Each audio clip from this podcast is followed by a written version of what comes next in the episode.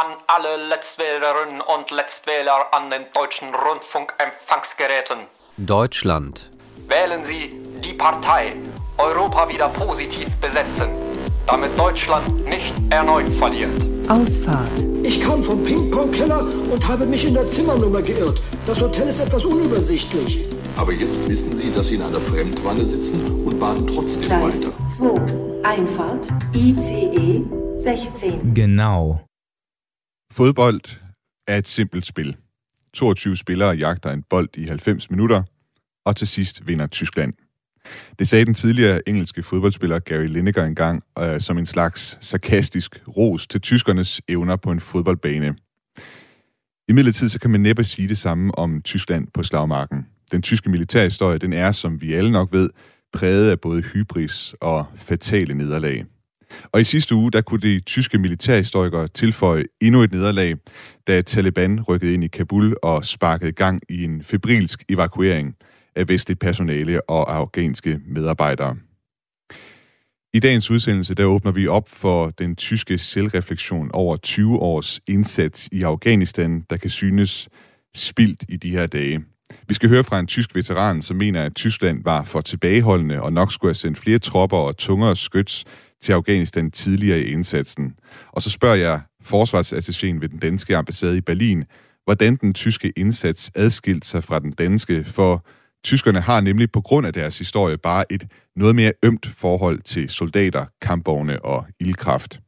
Og til sidst så spørger jeg formanden for forsvarsudvalget i den tyske forbundsdag, om ikke Tyskland fremover kunne tage mere over fra USA's førende rolle ude i verden. Men før vi kaster os over det, så får du lige tre overskrifter på noget af det, som tyske medier de skriver om lige nu, og som vi vender tilbage til sidst i udsendelsen. Genau. Fremtrædende CDU'er vil af med kanslerkandidat Armin Laschet, mens tid er, og beskylder partiledelsen for håbløs valgkamp, der minder om nazisternes desperate forsvar af Berlin i 1945. Strækker lammer de tyske jernbaner, så vær opmærksom, hvis du skal ud og køre tog i Tyskland i, øh, næste, i den her uge. Og så vil FDP og de grønne, altså øh, på grund af Taliban-støtte, øh, sørge for, at der skal være konsekvenser for VM i Katar, altså på grund af den støtte, som Katar de øh, laver til Taliban. De historier går vi mere i dybden med til sidst i udsendelsen. Nu skal vi i midlertid se på Afghanistan-indsatsen gennem tyske briller.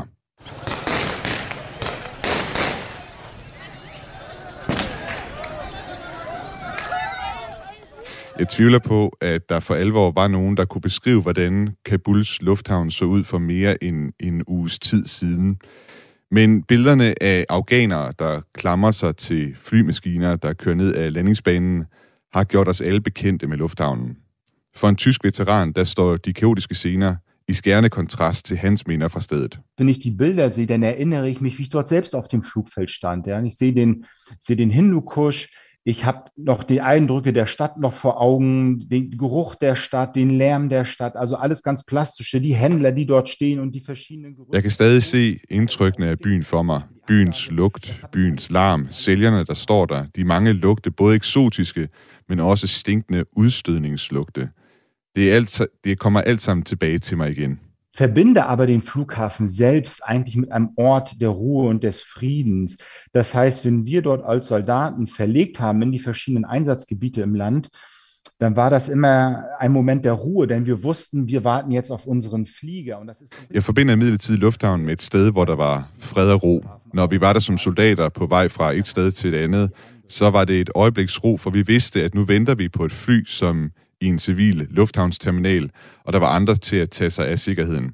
Her var der intet, vi skulle gøre, så vi kunne få en pause. Und diese, und diese Erinnerung an ein solches friedliches Umfeld trifft jetzt natürlich auf chaotische, auf endzeitliche Bilder, die gar nicht zusammenpassen mit dem, was ich eigentlich abgespeichert habe. Und das ist das Spannungsverhältnis, in dem ich mich bewege.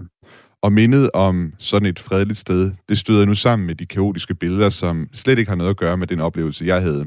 Det er det spændingsfelt, jeg befinder mig i.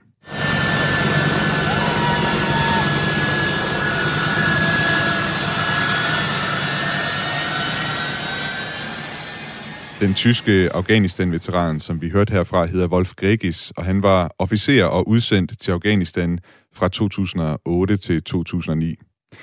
Egentlig så var han uddannet kampvognsmand, men den færdighed kunne han ikke bruge til noget i Afghanistan, da Tyskland ikke sendte kampvogne til landet til at starte med. I stedet var hans opgave at holde øje med den afghanske hær og se, hvor slagkraftig den egentlig var. Det betød, at han ikke var udstationeret i Kunduz, hvor de fleste tyske Afghanistan-Veteraner ellers var sendt hen. Kunduz ist, ähm, war natürlich auch für uns, die sozusagen dazu musste man gar nicht in Kunduz dienen, war natürlich der Hotspot im Norden. Denn ähm, was anfangs eigentlich eine sehr vielversprechende Entwicklung war, ist ja dann gekippt. Das war so ein Kunduz var et hotspot i det nordlige Afghanistan. Egentlig startede det meget lovende, men det vendte den her udvikling, og Kunduz blev et eksempel på, hvor galt det kan gå. Fra 2006 til 2007 gik det rigtig galt. Så meget, at vi tabte initiativet i en overgang. Det var der, hvor vi havde de største tab. Der war genau auf dem Dach! Mann, auf dem Dach! Vom Dach haben die geschossen! Weg raus, weiter! Achtung, RPG!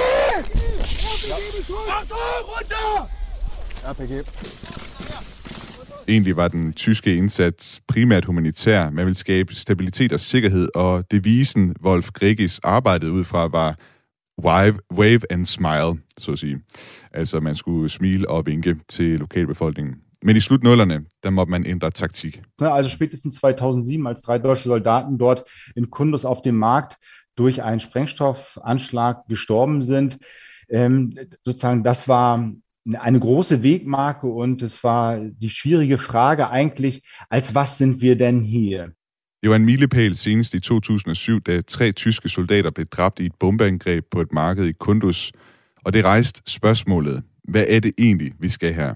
Und plötzlich waren wir in einer Situation, in der wir uns fragen mussten, Moment mal, wollen die das eigentlich hier? Begreifen die uns als Freunde oder müssen wir wirklich kämpfen? Und die Frage hat sich dann ja letztendlich ab 2008, 2009... Pludselig var vi i en situation, hvor vi måtte spørge os selv, vil, afghane, vil afghanerne overhovedet det, som vi vil? Ser de os som venner, eller skal vi ud og slås? Det spørgsmål blev besvaret i løbet af 2008, 2009 og med sit højdepunkt i 2010, for der ændrede vores situation sig til at være en egentlig krigsindsats. Volden eskalerede, og Wolf Gregis mistede også selv en kammerat. Äh, ein Soldat der afghanischen Armee, der am Wachposten stand, äh, das Feuer eröffnet hat auf ich sag mal, unbewaffnete Kameraden innerhalb des Lagers. Det var en soldat fra den afghanske hær, der egentlig stod og holdt vagt, men som så pludselig åbnede ild mod ubevæbnede tyske soldater i lejren. Wann wussten Sie selber schon, dass es nicht gelingen würde, die Mission in Afghanistan zu verwirklichen? Jeg spurgte Wolf Gregis, hvornår det gik op for ham, at missionen i Afghanistan var dømt til at fejle. Als ich aus dem Einsatz zurückgekehrt bin, dann 2009, da war uns das klar. dass hat im Grunde Gründe, die nicht unbedingt militärischer Natur sind. Denn das, was wir tun konnten dort, das haben wir schon getan als Soldaten. Es ging vielmehr um die Frage... Da jeg i 2009 vendte hjem til Tyskland, stod det klart for os, at det ville fejle. Årsagen er ikke militær, for det, det vi kunne gøre militært, det havde vi egentlig allerede gjort. Det handlede i stedet om afghanernes forhold til de mål, der war für vores Einsatz. Inwiefern werden die Afghanen tatsächlich auch in der Lage sein, selbst für Sicherheit zu sorgen? Wollen die das dann eigentlich wirklich? Wer ist denn dort auch in der Armee wirklich tätig? Denn es ist ja nicht so, dass das ein Ehrenamt ist, in der Armee oder in der afghanischen Polizei zu dienen, sondern... Og så handler det om, i hvor høj grad afghanerne selv vil være i stand til at sørge for sikkerhed. Vil de virkelig det? Og hvem er de mennesker, der arbejder i den afghanske hær? Det er jo ikke en frivillig indsats at være i hæren eller i politiet.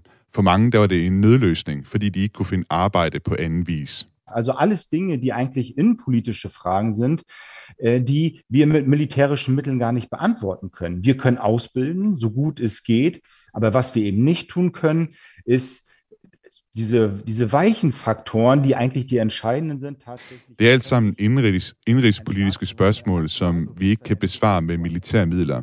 Vi kan uddanne så godt som muligt, men det vi ikke kan, det er de bløde ting, som egentlig er de afgørende.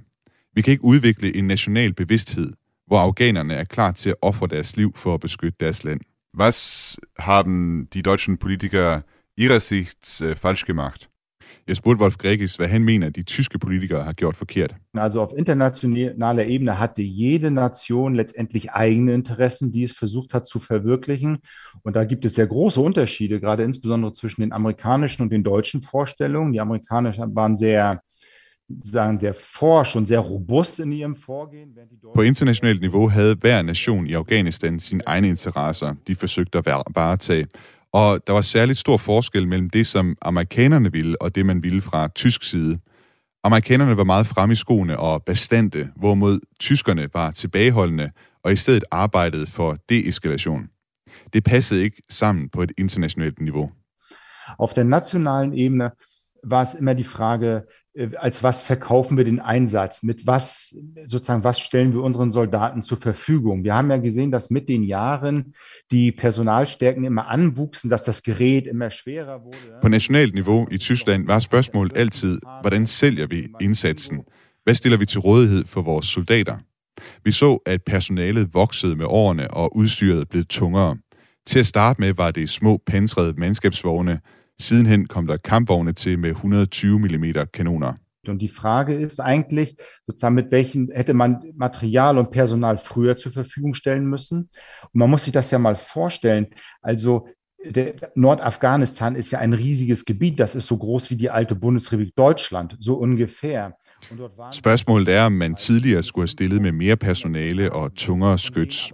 Husk på, Nordafghanistan er et område, der er lige så stort som Vesttyskland før den tyske genforening.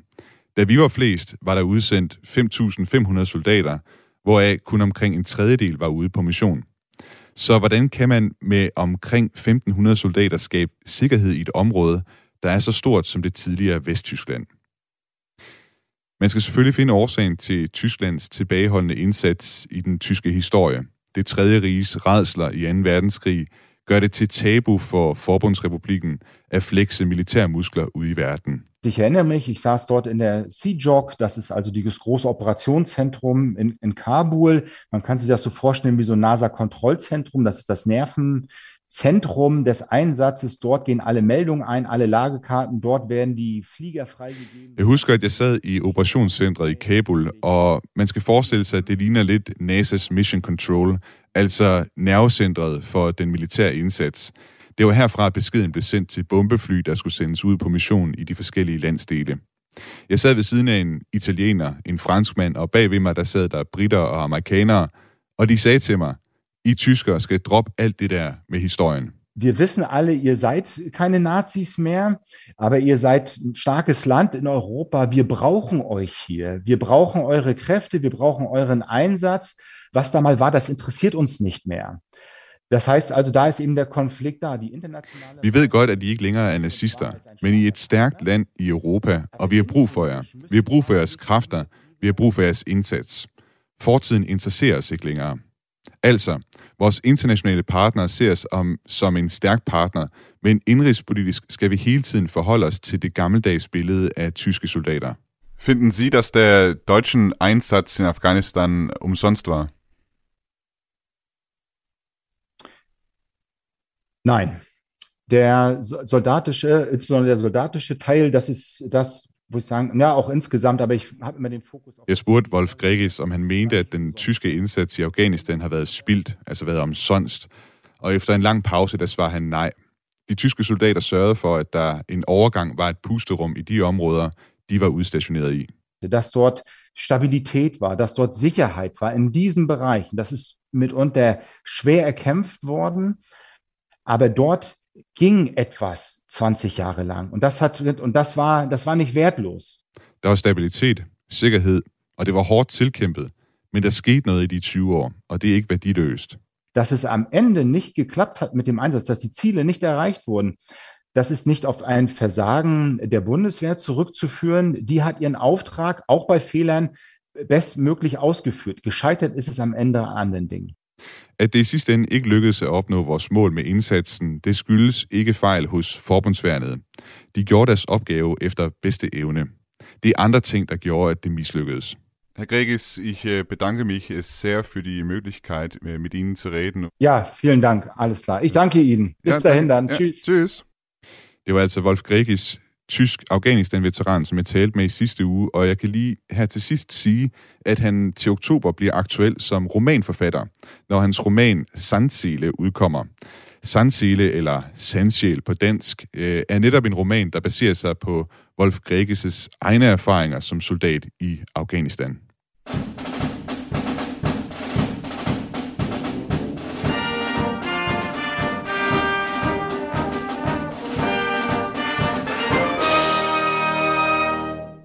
Musik, vi hørte her, det var Prinsens øh, Musikkorps, der havde øh, indspillet vores øh, Radio 4-jingle, og jeg tænkte, den passede godt ind øh, til dagens tema, som altså handler om øh, den tyske selvreflektion efter øh, Talibans indtagelse af Kabul.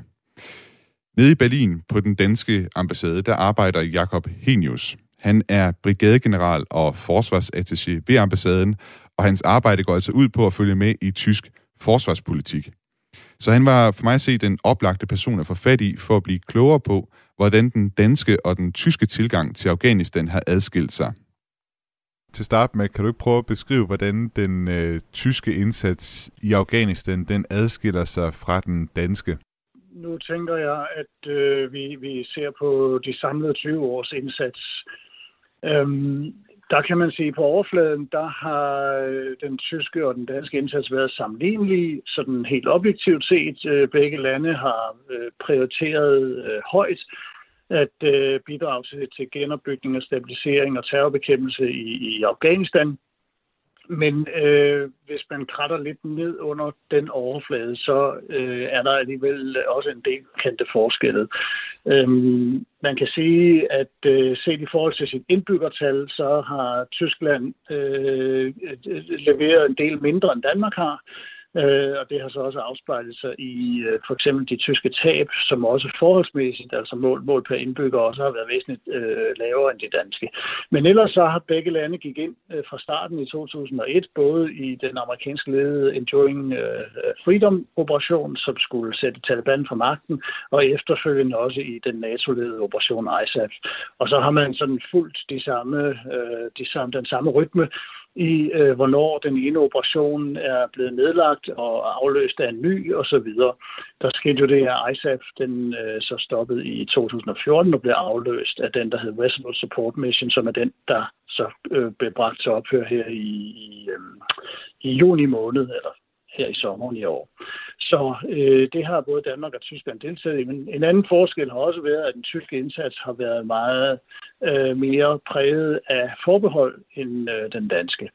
Så øh, hvor Danmark stort set altid opererer uden det, der øh, også med det engelske ord hedder caveat, så har øh, den tyske indsats øh, også i Afghanistan været belagt med, med en hel del forbehold, øh, for eksempel omkring brugen af magt, Øh, og, øh, og det har gjort, at det også har været svært for Danmark og Tyskland at samarbejde direkte, og det har været en af årsagerne til, at Danmark jo har søgt andre partnere i, i Afghanistan, øh, typisk britterne. Altså du siger simpelthen, at øh, de forbehold, Tyskland har haft i Afghanistan, har gjort det svært for Danmark at, at samarbejde med, med Tyskland i Afghanistan? Ja, det må man nok sige. Øh, altså, øh, når Danmark sender styrker ud generelt øh, i internationale operationer, så er det normalt uden nogen øh, skal vi sige, forbehold, ud over selvfølgelig dem, der ligger i folkeretten, og dem, der ligger i de rules of engagement, som altid vil være vedtaget af, af de lande, øh, som indgår i en koalition i et missionsområde, dem overholder Danmark naturligvis. Men i forhold til det har Danmark normalt ikke nogen øh, væsentlige indskrænkninger i, hvad vores soldater må. Men det har tyskerne altså øh, ofte, hvis jeg af historiske årsager, så praktiserer tyskerne altså have øh, væsentligt flere restriktioner i, øh, hvad deres soldater må. Kan, kan du prøve at beskrive nærmere, hvad, hvad er det for nogle forbehold, hvad er det for nogle restriktioner, de tyske soldater de er pålagt?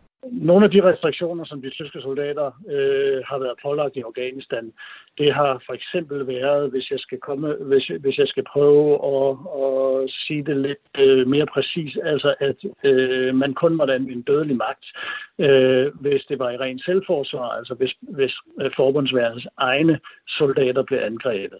Ellers måtte man ikke bruge dødelig magt, hvor at øh, det fra dansk side og også fra en række andre øh, allierede side har været sådan, at man også måtte bruge dødelig magt, hvis det for eksempel var for at forsvare afghanere øh, der var øh, i knibe, eller for at forsvare mandatet i det hele taget. Øh, en anden forskel har været, øh, om, om man måtte bruge våbenmagt, øh, kun, kun bruge det reaktivt, altså hvis der først blev anvendt våben mod en selv, eller man også måtte bruge våbenmagt øh, forebyggende, øh, som om jeg så må sige. Og så har der også været forskel i de våbensystemer, som øh, Danmark, henholdsvis Tyskland, havde lov til at bruge, øh, hvor øh, der også var strenge restriktioner fra tysk side på, øh, hvor tunge våben man måtte anvende. Det skal så siges, at omkring år 2010, så skete der en vis opblødning øh, i de tyske mandater eller det tyske øh, Rules of Engagement og det tyske forbehold. Så man fik altså lov til, efter 2010, øh, fik de tyske soldater lov til at gå noget videre, end de havde i de første cirka 10 år af missionen i, i deres anvendelse af, af våbenmagten. Stadigvæk med en del flere restriktioner end for eksempel Danmark. Og de her restriktioner, du taler om, det kan man simpelthen øh, aflæse. Det er simpelthen historisk betinget for tyskerne. Det er med tanke på øh, fortidens sønder, så at sige, at man, man har lagt nogle begrænsninger for, hvad de tyske soldater de kan foretage sig i Afghanistan. Ja, det må man sige, at det er øh, det, der ligger bag. Det, det, det, det er det, der ligger bag fra tysk øh, politisk side, fra, fra de til enhver siddende regeringer. Man ønsker simpelthen ikke i Tyskland, og ønsker stadigvæk ikke, at øh, komme til at øh, gøre nogle handlinger, øh, eller udøve militær magt, som ville kunne blive misbrugt af andre til at hævde, at nu øh, optrådte Tyskland på samme måde, som man havde gjort øh, tilbage i 1945. Og den, den øh, kan man sige, selvpålagte spændetrøje, som jeg nogle gange kalder det, den, den øh, er altså stadigvæk meget øh, dybt forankret i Tyskland, ikke bare blandt politikere, men også i den tyske offentlighed, og sådan set også i dele af forbundsverdenen selv. Nu nævnte du tidligere det her i forhold til øh, soldater per indbygger og, og tabstal i forhold til per indbygger. Øh, jeg ved ikke, om har, har du de konkrete tal, så man kan sammenligne øh, Danmark og Tyskland med hinanden? Ja, altså jeg har i hvert fald nogle af tallene, fordi det er jo det, vi taler om en 20 år lang periode, hvor, hvor tallene, kan vi sige styrketallene og tabstallene jo har varieret, men altså man kan sige, de totale tabstal på dansk side, eller antallet af, af soldater, der ikke vendte hjem, er, så vidt jeg husker, nogen af 40. omkring 45, tror jeg. Og øh, fra tysk side er det tal 58, og det er jo sådan øh, ikke så langt fra hinanden, og vi skal så huske, at Tyskland altså har en befolkning, der er 12, 13, 14 gange større end den danske.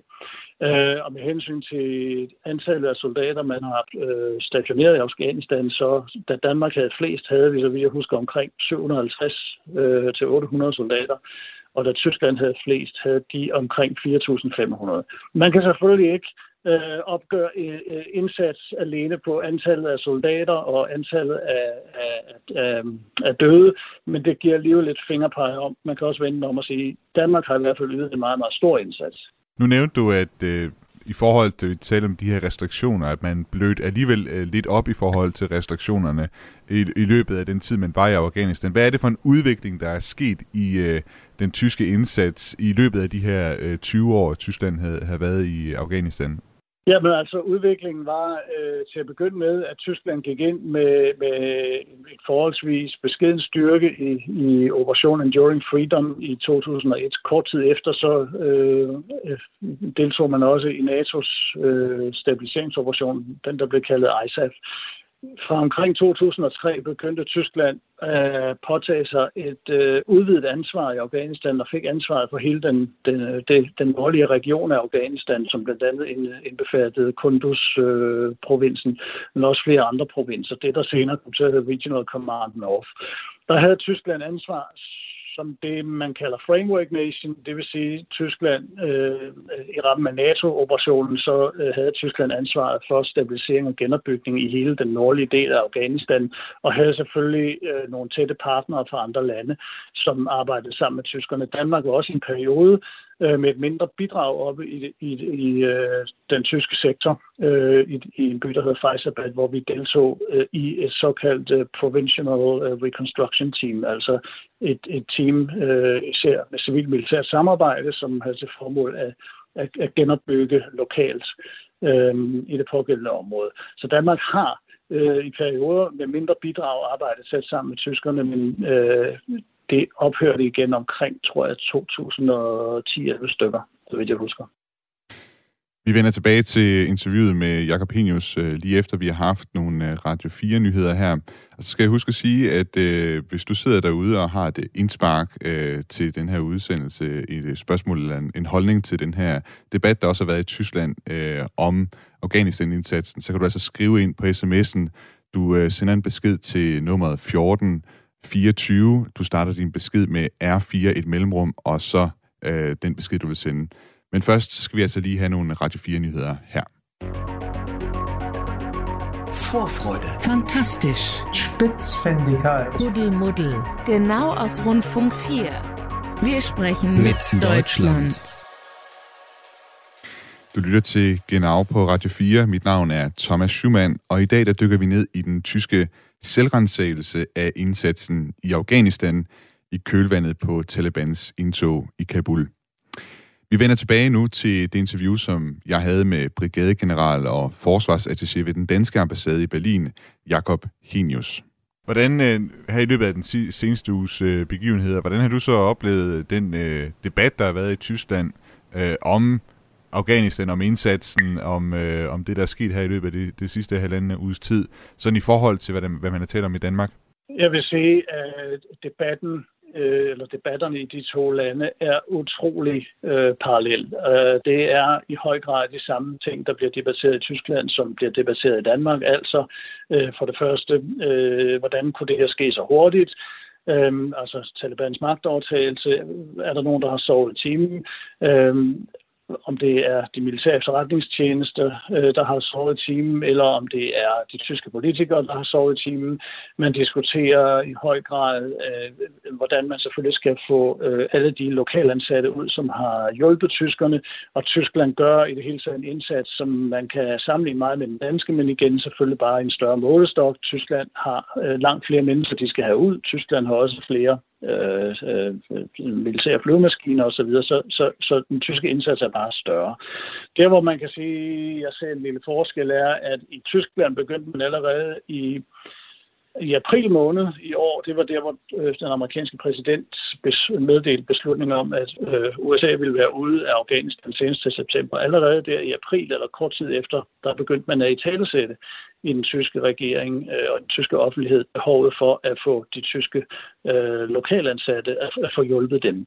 Man fik oprettet øh, nogle kontorer både oppe i Region Nord i Kabul, som skulle øh, hjælpe med at registrere øh, dem, der søgte om at komme ud. Men man skal huske, når, hvis, man, hvis man tænker, at Tyskland var tidligt på den, øh, det var de, men øh, Tyskland har også som rammenation i Region Nord, det jeg nævnte før, haft langt, langt flere øh, lokalt ansatte afghanere, som altså har været ansat af den tyske stat, fordi Tyskland havde ansvaret for hele den her øh, region, også ansvaret for øh, en række allierede lande, der, der øh, også opererede sammen med tyskerne deroppe. Så, så den tyske stat har haft utrolig mange, forholdsmæssigt utrolig mange lokale øh, lokalansatte afghanere, de har haft ansvar for at prøve at hjælpe. Og det har de altså så også forsøgt, men det kom lige så meget bag øh, på Tyskland, som det er kommet bag på Danmark, at Taliban øh, rykkede ind i Kabul så hurtigt, som de gjorde. Nu var du selv inde på, at øh, Danmark øh, som et lille land øh, lader til at bidrage øh, rimelig, rimelig meget øh, i forhold, og man kan sige, hvis man sammenligner det med, med, med Tyskland, så øh, per indbygger i hvert fald, at Danmark bidraget øh, en, en god portion. Er der, er der en opfattelse i den tyske debat om, at man måske er for tilbageholdende med sin indsats, at man faktisk burde have øh, sendt mere ind for måske på den måde og, og hvad hedder det, at tingene ikke skulle løbe øh, løbs på den her måde, eller at man i fremtiden måske skal genoverveje den her sådan tilbageholdende øh, holdning, man har til den her slags indsats, og de der restriktioner, man måske også har på sine soldater? Jeg tror, jeg synes ikke, jeg registrerer nogen... Øh, altså, jeg tror nok, at både den, altså de tyske politikere og den tyske offentlighed generelt synes, at Tyskland har ydet et stort bidrag øh, i Afghanistan, og at Tyskland også yder et stort bidrag øh, til internationale stabiliseringsoperationer i det hele taget. Det er sådan min generelle opfattelse. Jeg oplever ikke meget øh, debat om, at Tyskland øh, for eksempel skulle sende endnu flere soldater øh, afsted. Øh, tværtimod så begynder man nu at se en debat om, øh, afledt af det, der er sket i Afghanistan, at den tyske indsats i Mali, der er Tyskland jo også øh, stærkt repræsenteret, øh, ligesom Danmark også har været det i perioder. Og øh, der er man jo, øh, altså for ned af Afghanistan-situationen begyndt at se på, jamen det vi gør i Mali, øh, er det i det hele taget det rigtige. Der gør vi jo lidt af det samme, som man også har gjort i Afghanistan. Herunder også øh, prøver at træne de lokale sikkerhedsstyrker jamen, kan vi regne med, at det virker? Øh, er indsatsen i Mali øh, måske forgæves? Øh, skal den laves om? Og så videre. Så, så, så der er en afsmittet effekt fra Afghanistan, som smitter af på, på andre tyske andre tyske indsatsområder, men generelt, altså, som svar på det spørgsmål, vil jeg sige, nej, altså, jeg, jeg oplever ikke, at det er på agendaen i Tyskland, at man ligesom yder for lidt. Men du tror altså, der, der, der er altså tegn på, at det her det hvad vi ser i Afghanistan nu, det kommer til at smitte af også på, hvordan Tyskland måske i fremtiden kommer til at engagere sig militært ude i, ude i verden. Det tror jeg helt afgjort. Altså, der, der er jo allerede nu, som, som vi jo også ser i den danske debat, øh, bliver, det, bliver det hæftigt diskuteret, øh, jamen, øh, er det et helt slut med, at Vesten øh, går ud i verden og i hvert fald forsøger at, øh, at øh, skabe demokratier i vores eget øh, spejlbillede. Den debat, øh, den er der i høj grad også i Tyskland, og det tror jeg vil komme til at smitte af på på øh, de kommende års øh, overvejelser om, hvor man vil indsætte forbundsværnet uden for Tysklands grænser. Nu skal vi huske, der er valg i Tyskland om cirka en måned, og øh, vi ved ikke, hvad det er for en regering, og hvad det er for et flertal i, i, i øh, forbundsdagen, der kommer efter det valg. Så jeg skal selvfølgelig passe på med ikke at tage munden for fuld, men jeg tror helt klart, vi vil se, som vi også vil se i andre vestlige lande, en revision i, hvordan man vil øh, anvende sin, øh, sin forsvarsstyrker øh, internationalt fremover. Der er også mange, der er skuffet over USA's håndtering, og det er jo USA, der sådan har været den førende øh, styrke i Afghanistan. Det har været det, man har fulgt. Det er ligesom også deres tilbagetrækning, der gør, at det hele det, øh, det, det falder sammen nu. Og det, det er der mange, der er desillusioneret over, hvordan USA har opført sig øh, nu her. Er der nogen tegn på, at man kunne se Tyskland måske være en øh, ledestjerne i, øh, i fremtiden i, øh, ude i verden på den her måde, at det måske er, at Tyskland, man, der kunne være den, den førende kraft, så at sige, i uh, indsatser rundt om i verden? Det er svært at svare på. Man kan sige, der er noget, der peger på, at det skal vi ikke forvente. Man kan sige, der er mange, der i mange år har, har store forventninger til Tyskland. Øh, både, både i den, den del af Europa, hvor vi bor, men også internationalt. Men Tyskland har ikke, forsvars- og sikkerhedspolitik har ikke flyttet sig så meget med hensyn til, hvad de så reelt gør. Samtidig med det, så kom der her i foråret en, en øh, reformplan for det tyske forbundsværn, som betyder, at forbundsværnet nu skal øh, reorienteres i retning af det regionale øh, regionale øh, afskrækkelse og forsvar, altså her i vores egen del af Europa. Altså det vil sige, øh, sagt på godt gammeldansk, altså hvordan kan Tyskland bedre bidrage til at forsvare NATO imod Rusland, hvis det nogensinde skulle komme til en konflikt med Rusland. Så der er altså en bevægelse nu, som går i retning af, at Tyskland vil kigge lidt mere indad øh, på det nationale og det regionale, og dermed nødvendigvis jo altså også kigge mindre udad. Og der kan man sige, at øh, udviklingen af Afghanistan bekræfter så ligesom den tendens. Så jeg tror faktisk, at øh, vi ikke umiddelbart skal forvente at se et sådan forholdsmæssigt øh, større en forholdsmæssigt større tysk rolle som lead, eller som ledenation i øh, internationale stabiliseringsoperationer.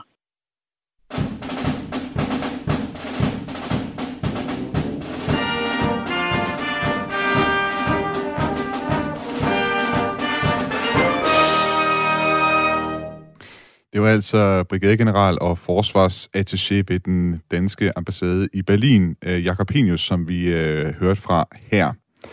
Og debatten i Berlin raser om Afghanistan-indsatsen, og den raser altså om, hvorfor det gik galt, og hvad der nu skal ske.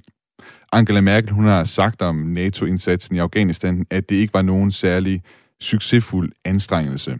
Den tyske forsvarsminister Annegret Kramp-Karrenbauer fra CDU har også været på banen og sagt, at man nu skal til at se samtlige tyske militære indsatser efter i sømne, øh, særligt den indsats, man har i Mali for tiden.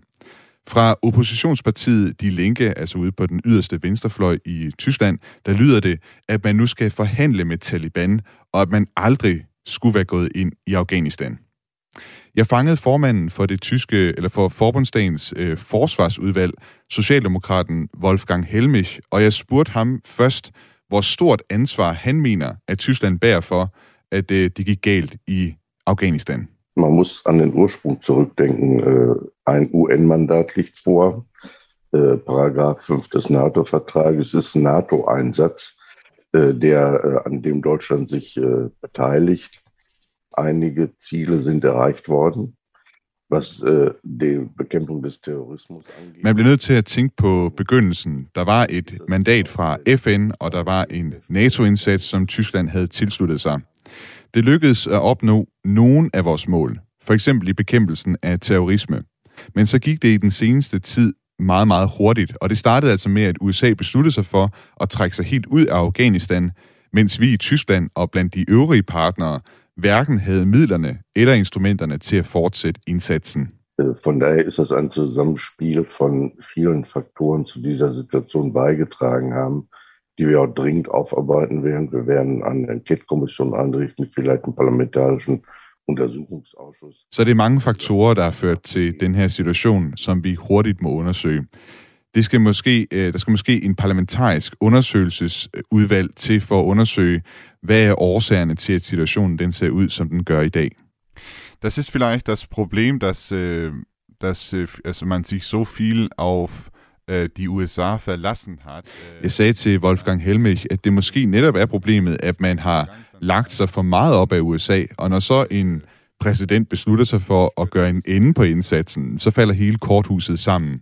Jeg spurgte, om Tyskland derfor ikke i fremtiden måske kunne spille en større rolle ved militære engagementer ude i verden. Also wir werden da aus Deutschland heraus die Diskussion in Europa anstoßen müssen und intensiver anstoßen müssen, äh, øh, weil ein Land alleine verfügt im Moment über die Fähigkeiten eben nicht, sondern wir werden da sehr Fra tysk side må vi slutte os til den diskussion, der er i Europa, og gøre det mere intensivt.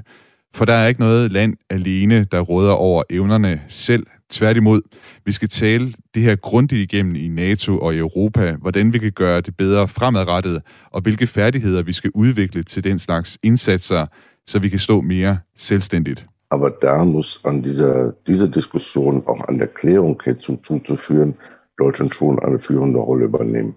Men i den diskussion og i arbejdet frem mod en forklaring på, hvorfor det gik, som det gjorde, der må Tyskland spille en førende Rolle. Ich habe mit dem Veteran Wolf Gregis gesprochen, der sagt, dass der deutsche Einsatz zu Jeg henviste til, hvad veteranen Wolf Gregis havde sagt, at man måske tidligere skulle have sat ind med flere tropper og tungere materiel.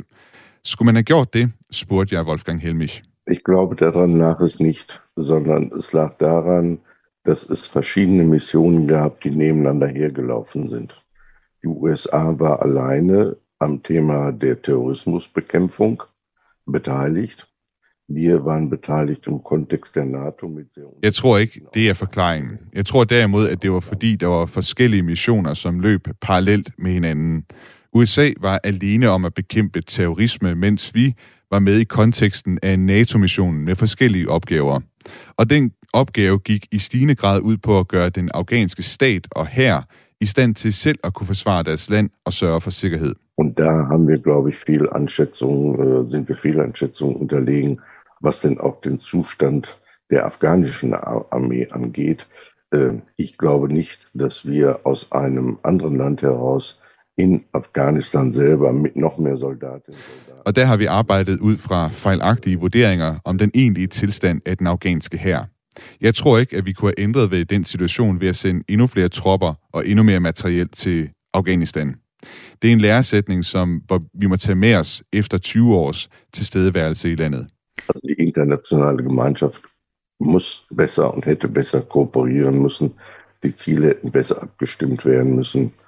Men det internationale samfund skulle have samarbejdet bedre og afstemt målene bedre. Wie, wie verlässlich finden Sie, dass äh, die USA als Partner Jeg spurgte Wolfgang Helmich, hvor troværdig han mener, at USA er som partner i fremtidige missioner ude i verden. Also wir können an der USA natürlich nicht vorbei bei der Frage, was ein Staat kann. Äh, allein welche Feuerkraft er hat, welches Material er hat, welche Truppenstärken er hat, äh, ist de USA eben de führende. Vi kan naturligvis ikke komme udenom USA i forhold til, hvad en enkelt stat kan i forhold til ildkraft og materiel og antal tropper. Der er USA simpelthen den førende nation i NATO, og der er ikke andre stater, der har den slags færdigheder. Ist das äh, Ihrer Sicht komplett außer Frage, dass Deutschland vielleicht äh, mere Feuerkraft sozusagen aufbaut? Jeg spurgte øh, Wolfgang Helmich, om, om, det står fuld, om det er fuldstændig utænkeligt for ham, at Tyskland måske opbygger mere ildkraft, så tyskerne kunne være mere et alternativ til den rolle, som USA spiller. Also das kann ich mir immer nicht vorstellen, ähm, weil äh, dieses, äh, diese Fähigkeiten, auch diese Masse an Material verfügt Deutschland nicht. Äh, und dieses in diese Richtung aufzubauen, würde äh, einen erheblichen Finanzbedarf opbringe, Der kommer vi an das, os USA kan. Det kan jeg ikke forestille mig. De færdigheder og den mængde materiel råder Tyskland ikke over, og, op, og at opruste i den retning vil være virkelig dyrt. Vi vil ikke kunne gøre det, som USA kan, og derfor er det ikke et nationalt spørgsmål, men et europæisk spørgsmål, og det er på det niveau, vi må arbejde på. Det kan, det kan vi kun i fællesskab i Europa, så vi må rykke tættere sammen og være bedre til at afstemme vores handlinger. Det tror jeg er den bedste vej. I forhold til årsagen til den kaotiske evakuering fra Kabul har Wolfgang, Wolfgang Helmich cirka den samme forklaring, som de fleste regeringer har peget på, nemlig at vi var forkert informeret om, hvor hurtigt det vil gå. Kritikken fra oppositionspartierne, de Grønne, de Linke og FDP, har været hård i løbet af den seneste uges tid mod den tyske udenrigsminister, Socialdemokraten Heiko Maas, og der har været luftet krav om, at han skulle trække sig fra sin ministerpost. Da Wolfgang Helmich også er socialdemokrat, så bliver jeg selvfølgelig nødt til at spørge ham, hvad han siger til den slags krav fra oppositionspartierne. Ich glaube, das ist dem Wahlkampf geschuldet. Ähm, und äh, diese Rücktrittsforderung halte ich auch an der Stelle für falsch, weil bei der Frage der Verantwortung für solche Situationen ist das eine Frage an die gesamte Bundesregierung. Ähm, und äh, ich halte von solchen Rücktritten. Jeg tror, at det skyldes valgkampen, og jeg synes, det er forkert at kræve ministerens afgang, for ansvaret for situationen ligger hos hele regeringen. Jeg tager det ikke så tungt. Vi burde i stedet koncentrere os om at hjælpe de mennesker, der befinder sig i Afghanistan, i stedet for at forfalde til indrigspolitiske skærmysler. Vi bør koncentrere os om at få folk ud af landet. Genau aus Rundfunk 4. Det var altså Wolfgang Helmich, øh, formand for det tyske forsvarsudvalg, som vi hørte fra øh, her. Og vi er ved at nærme os øh, afrundingen på dagens udsendelse genau, og vi skal rundt om nogle af de andre nyheder, som der bliver skrevet om i Tyskland lige nu. For vi er nu inde i det, som tyskerne kalder de heiße fase des Wahlkampfes, altså den varme del af valgkampen. Det vil sige, at der nu kun er fem uger til, at tyskerne går til stemmeurnerne, og rundt om i Tyskland bliver der lige nu hængt valgplakater op i lygtepælene. På det her tidspunkt, så skulle det også gerne stå krystalklart, hvem kanslerkandidaterne for de forskellige partier er. Men hos Merkels øh, CDU er der endnu engang tvivl om den mulige efterfølger Armin Laschet, som tabloidavisen Bild skrev fredag, så er der altså folk i partiet CDU, som gerne vil udskifte Armin Laschet med en anden kanslerkandidat. På et virtuelt møde i partitoppen, der skulle CDU, CDU'eren Sylvia Pantel fra Düsseldorf, Düsseldorf have sagt, at det ville være bedre at reagere hurtigt, om end det vil gøre ondt, end at det, men at det vil være bedre, end at hele partiet skal tabe valgkampen på gulvet. Armin Laschet, han har på det seneste gjort sig uheldigt bemærket, øh, blandt andet da han blev fanget grinende på en video ved et øh, besøg i de oversvømmelsesramte områder i Tyskland. Den ellers så mundre og folkelige rinlænder, han har også scoret lavt i meningsmålinger om, hvem tyskerne helst vil have som kansler, og på det seneste er partiets forspring i meningsmålingerne i forhold til Socialdemokraterne skrumpet. Han var aldrig det foretrukne valg i store dele af CDU, som egentlig hellere vil have den bayerske ministerpræsident Markus Söder fra søsterpartiet CSU til at være i spidsen for de tyske kristendemokrater. Det var partitoppen i CDU, der i sin tid besluttede, at Armin Laschet skulle være partiets kanslerkandidat. Avisen Bild, de skriver også i deres artikel, der citerer de en anden CDU'er, Axel Müller. Øh, de citerer ham for et meget skarpt angreb på CDU's ledelse i den her valgkamp. Axel Müller skulle have sagt, eller han skulle i hvert fald have sammenlignet particentralen i Adenauerhaus i Berlin med den stemning, der var i nazisternes rigskancelli anno 1945, og han er citeret i avisen for at sige følgende. De arbejder med divisioner, som ikke længere findes, og, sendes un- og sender ungdomspolitikere og pensionister ud på gaderne. Jeg kommer helt til at tænke på filmen Der Untergang. Das war ein Befehl! Der Angriff Steiners war ein Befehl! Vær schickt Sie? Sie Den øh, henvisning med ungdomspolitikerne og pensionisterne, som Axel Müller kom med, det er jo selvfølgelig en reference til nazisternes desperate folksturm, hvor unge og gamle fik stukket gevær i hånden og blev sendt til fronten. Axel Müller han har senere øh, måtte gå ud og undskylde for den her sammenligning, han har lavet med partitoppen i CDU. I samme ombæring så er det værd at nævne, at den nye stjerne i den tyske valgkamp øh, lige nu hedder Olaf Scholz, altså Socialdemokraten, øh, blandt de, de øh, kandidater, der er. Han er nemlig den, øh, den af de tre kanslerkandidater, som de fleste tyskere lige nu gerne vil se på kanslerposten, og SPD har for nylig indhentet CDU i meningsmålingerne, og ligger nu på 21 procent af stemmerne mod CDU's 23 procent af stemmerne. Information zu ICE 132 zur Fahrt nach Hannover im Europatal Hagen Dortmund Abfahrt 21.03 Uhr. Dieser Zugverkehr heute mit zwei Zugteilen. Hvis du lige nu sidder og planlægger en togtur ned gennem Tyskland, så skal du nok tænke dig om endnu en gang. For lokoførernes fagforening i Tyskland, GDL, indledte i går en strejke, der rammer persontransporten i hele Tyskland. Den aktuelle strejke den er sat til at slutte igen natten til i morgen, men fagforeningen og Deutsche Bahn, altså hvad der svarer til DSB i øh, Tyskland, de har i ugevis skændtes om overenskomster. GDL de kræver en lønstigning på 3,2 procent samt en coronapræmie på 600 euro. Sagen den bliver yderligere kompliceret af, at GDL ikke er den eneste fagforening i lokomotivbranchen i Tyskland. Den største fagforening hedder EFG, og de to fagforeninger er uenige på spørgsmålet om, hvad man øh, for indeværende år skal kræve af lønstigning. Deutsche Bahn de vil gerne give den her lønstigning på 3,2 procent, bare ikke i år. Og det er altså her, at forhandlingerne går i hårdknude, for GDL står fast på, at øh, den her lønstigning skal ske i år, mens EVG er klar til at gå med på Deutsche Bahns forslag. Så indtil der er fundet en løsning, så kan det altså være en smule usikkert at komme rundt i øh, Tyskland med tog. Øh, jeg ved selv, da jeg skulle hjem fra min øh, ferie her for øh, en uges tid siden, der var der allerede på det tidspunkt usikkerhed om, hvordan togene kørte i øh, Tyskland, og jeg måtte altså vælge en togafgang, som øh, ikke faldt sammen med de her strækker, som der altså har været øh, over de sidste, den seneste tid.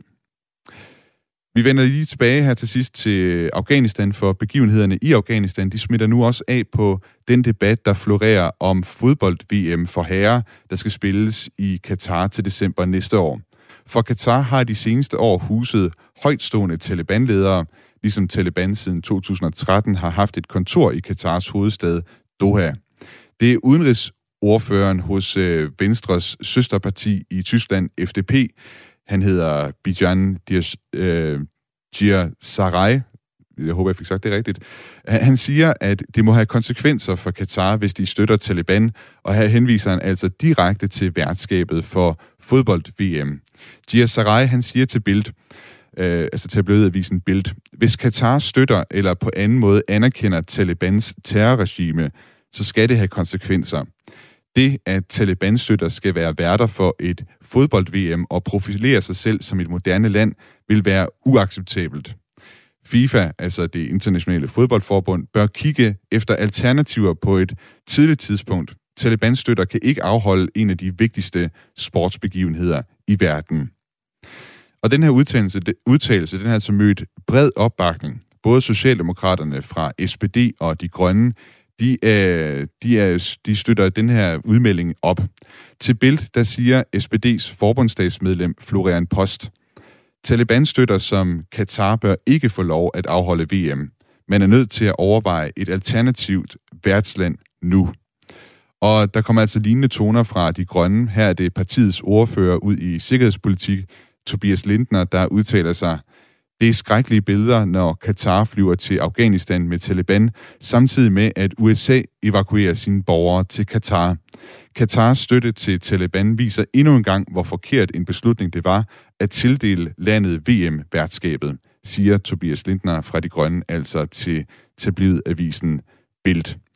Vi har her på Genau forsøgt at få et uddybende interview med FDP's udenrigsordfører Bijan Sarai, der startede debatten, men det har desværre ikke været muligt at nå i denne her uge. Vi har været i kontakt med FDP's øh, presseafdeling om et interview med et andet FDP-forbundsdagsmedlem, der kunne udtale sig om sagen.